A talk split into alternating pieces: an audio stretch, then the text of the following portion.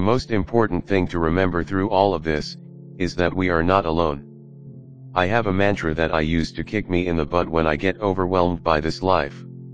It goes, you are braver than you believe, you are stronger than seem. Feel free to steal my mantra if it will help you.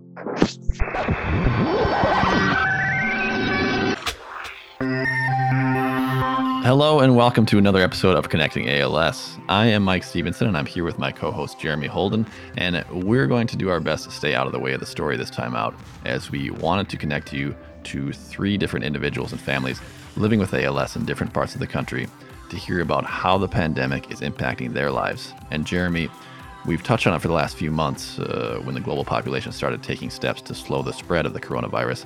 But for anyone living with ALS, this situation is uh, especially difficult. It is. And I, I, think two words that come to mind when I think about the COVID pandemic and social distancing are isolation and respiratory distress. It's something that I think comes through in some of the folks that we talked to this week that you know, ALS can be an isolating disease to deal with. And of course, respiratory distress is a huge component of living with ALS. And interesting to talk to some of the folks that we're going to hear from this week and ways that they are dealing with the isolation of the COVID pandemic and the quarantine and the ways that the respiratory distress that they're already concerned about is brought even more front of mind. Mm-hmm, mm-hmm. And I mentioned we'd be staying out of the way because we want you to hear these stories firsthand from the uh, courageous people taking things one day at a time. Jeremy and I will set up each interview segment and then step aside. Diane and Brad's ALS journey began in 2019. In fact, Diane has the date of Brad's diagnosis memorized September 6th, 2019. While the family calls Eden Prairie, Minnesota home, Brad and Diane decided to give snowbirding a chance. In November, they headed south to Phoenix, where they rented an apartment. With Brad with his ALS, the cold weather is just too difficult for his joints and breathing and so forth. So we both quit our jobs in Minnesota, and this is, you know, where we pretty much came for the winter months. When the COVID 19 pandemic hit, Brad and Diane decided it was safer to stay put rather than drive home on schedule. So now, with the rent on their winter apartment extended into the summer and the bills mounting, they wait out the pandemic in a new community, far from friends and family and their local support system. When we came to Arizona, we just pretty much took what we could fit in our vehicle. Like right now, I'm sitting in as a, you know, like we have some of those folding lawn chairs and thankfully the ALS Association of Phoenix, they did get my husband a reclining chair, or, or, a lift chair, I should say, which has been very helpful. And they've also supplied us with transport chair and shower bench and a walker also. And you know they've been more than kind. I have nothing but good things to say of the ALS Association. I decided, you know, I don't want to go out hardly at all. I don't want to spread this virus to him because I know he's considered high risk. And I know it'd be, you know, could easily kill him. So I've been pretty much staying in. And after a um, news article that we were in just recently here in Phoenix in the CBS channel, people have been very generous to us here in Phoenix this last week. And I can't say my appreciation to the people that have been willing to help assist us. Know, it's hard enough to be having ALS. It's hard enough having that disease and then having this fear of COVID 19, which just makes it so much worse.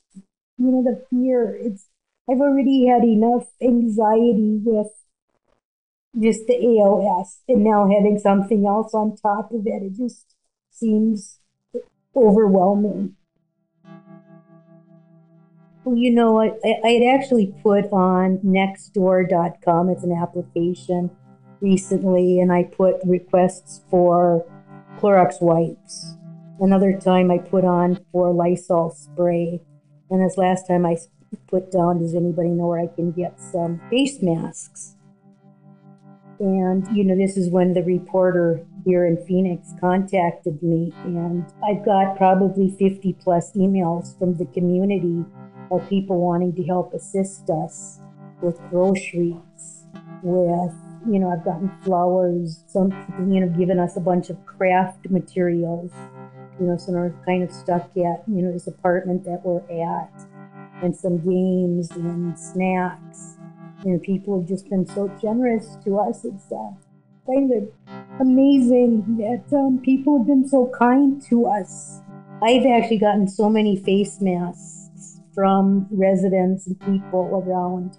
I've sent many face masks to the ALS Association for other ALS patients and their families. So they'll have a face mask also. Because, you know, I didn't need as many as they have, and I still have more for them to pick up here of additional masks that I've received. So, know, hopefully they can get to families or other ALS patients that need the masks. I want to protect my husband. I rarely go out. If you know I go out, I am putting my clothes in the washing machine immediately after. I've been wiping the groceries down, you know, the stuff that people have been giving us with some Clorox wipes that I've also received from people. And it's tough. It's a day at a time, praying that he does not get sick or I'm afraid myself too. If I got the COVID 19, who would be there to take care of my husband? Brad and Diane are currently planning to head home to Minnesota in July. Alan Lydiard was diagnosed with ALS on March 23rd of 2018. Like many, Alan's diagnosis took many years, many tests, and many painful operations, part of the process of elimination that so many people with ALS describe. His wife and primary caretaker, Patty, reflected on the emotional roller coaster they went through during the three years leading up to Alan's diagnosis. I felt bad because I'm thinking, you know, maybe you need to start working out. Maybe you mm. need to start doing. How come you don't have strength? And it was very frustrating for him for three years, going through MRIs and all the other tests that they did, and not giving him, you know, an answer. They put him through a back surgery, told him that he had a pinched nerve, and it wasn't. He went, you know, recovery from that. Then both legs were hyperextending. Then it got to the point where he'd be walking, and if it was any pavement that was unlevel or, or something that way, he would just drop like a stone. He'd just collapse. Patty and Alan live in Guilford, New Hampshire. In addition to her role as caregiver, Patty works in the hospitality industry. She reflected on the looming busy season as vacationers inundate the area and the public health concerns that puts on her and Alan, along with the daily challenges of living with ALS during the COVID 19 pandemic. We try to keep positive, you know, each day. My family is down in New Jersey in Bergen County where it's the hot spot from New York City. Alan's daughter lives in Connecticut, which is another hot spot. His son lives in Massachusetts, which is another hot spot. So it's the two of us. We have two golden retrievers that are his therapy dogs. He's doing his texting, emailing, YouTube, you know, baking what he likes to eat so that I can keep the weight on him. That's very important, keeping the weight on, so that the disease doesn't progress faster. I'm still at work. I, I work at a hotel in the area that is a seasonal hotel that eventually will open up with the vacationers that I'm worried about because, you know, it's going to be the people coming from the hotspots.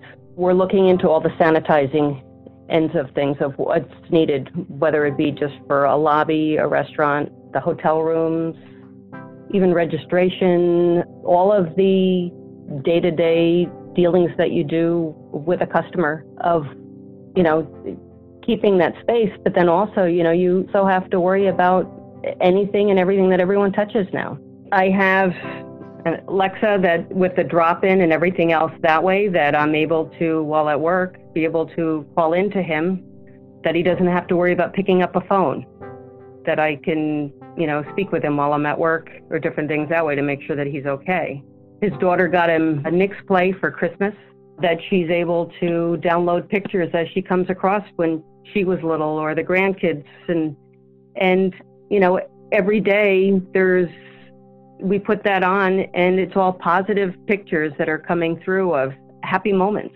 Patty talked about her connection to the ALS Association Northern New England chapter, the use of technology to continue providing services and to make their lives easier to manage, and the importance of planning ahead. They're now looking to do more things uh, video wise. We did do a chat a couple weeks ago that we were able to speak with other people on, and there was a gentleman that was on there that, you know, I, I don't think he could have because of the stage that he is with his ALS, I don't know if he could have come to a meeting, but it was so informative to be able to speak and listen to him on that that I learned a lot of you know of things that are going to happen, of what options are that are out there that somebody has done, and having the different people that way that you know sometimes they may not want to speak in front of someone, but being on on that with everyone putting in their little information. That was amazing.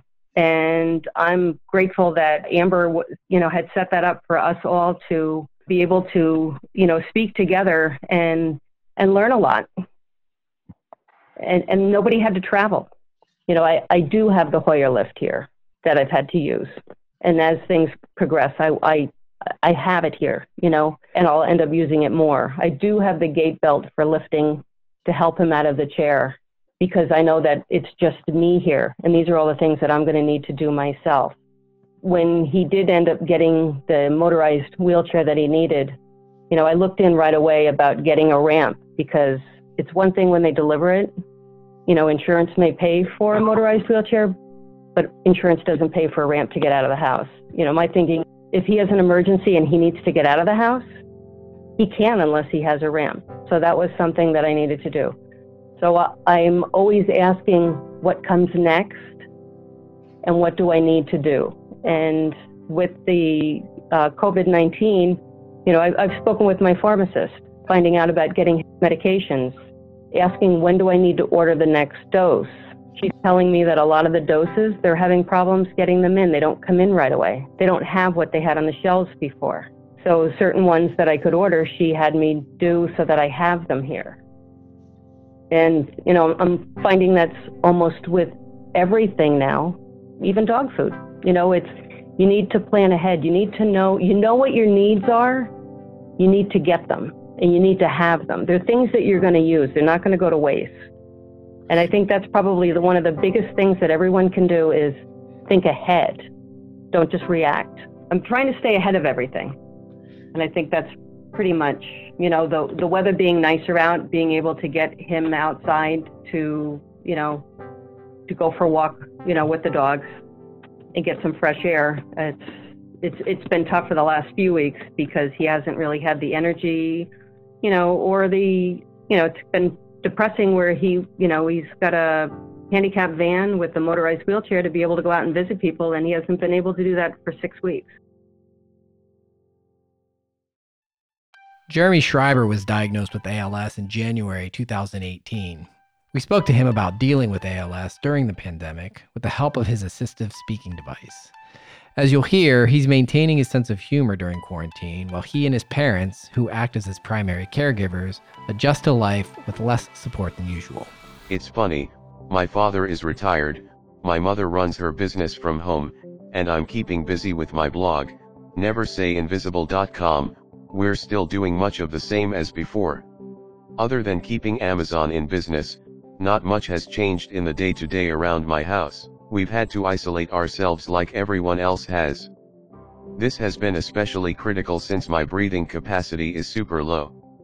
Unfortunately, this meant stopping our home health aides, the physical therapist, and the worst thing, the maid. I'm kidding, sort of. When we stopped the aides and therapists, the burden of caring for me, fell squarely on the shoulders of my parents. Caring for someone with ALS is difficult enough. Not having the help you need, is brutal. I hope this pandemic ends soon.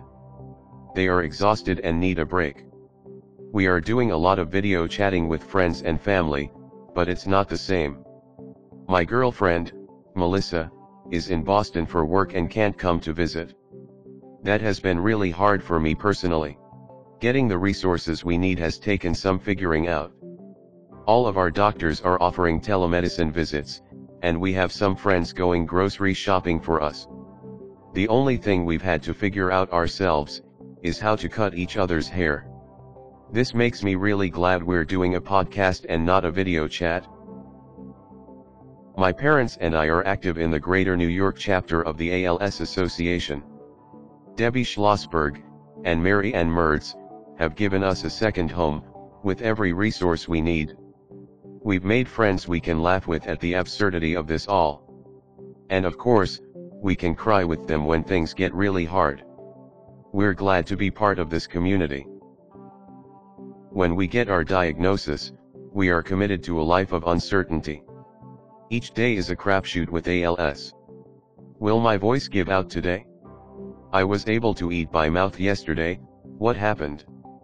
Why does my chair only go in reverse?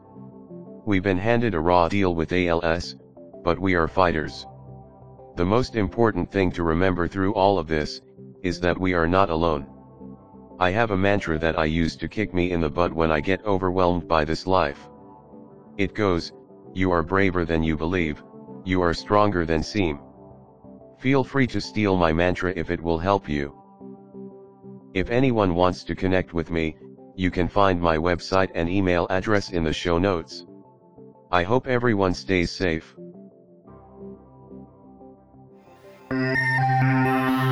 Thank you to all the families and individuals who participated in today's uh, episode. It's so important to hear from the ALS community about what they're going through and what they need in terms of care and support from the ALS Association and their clinical partners around the country.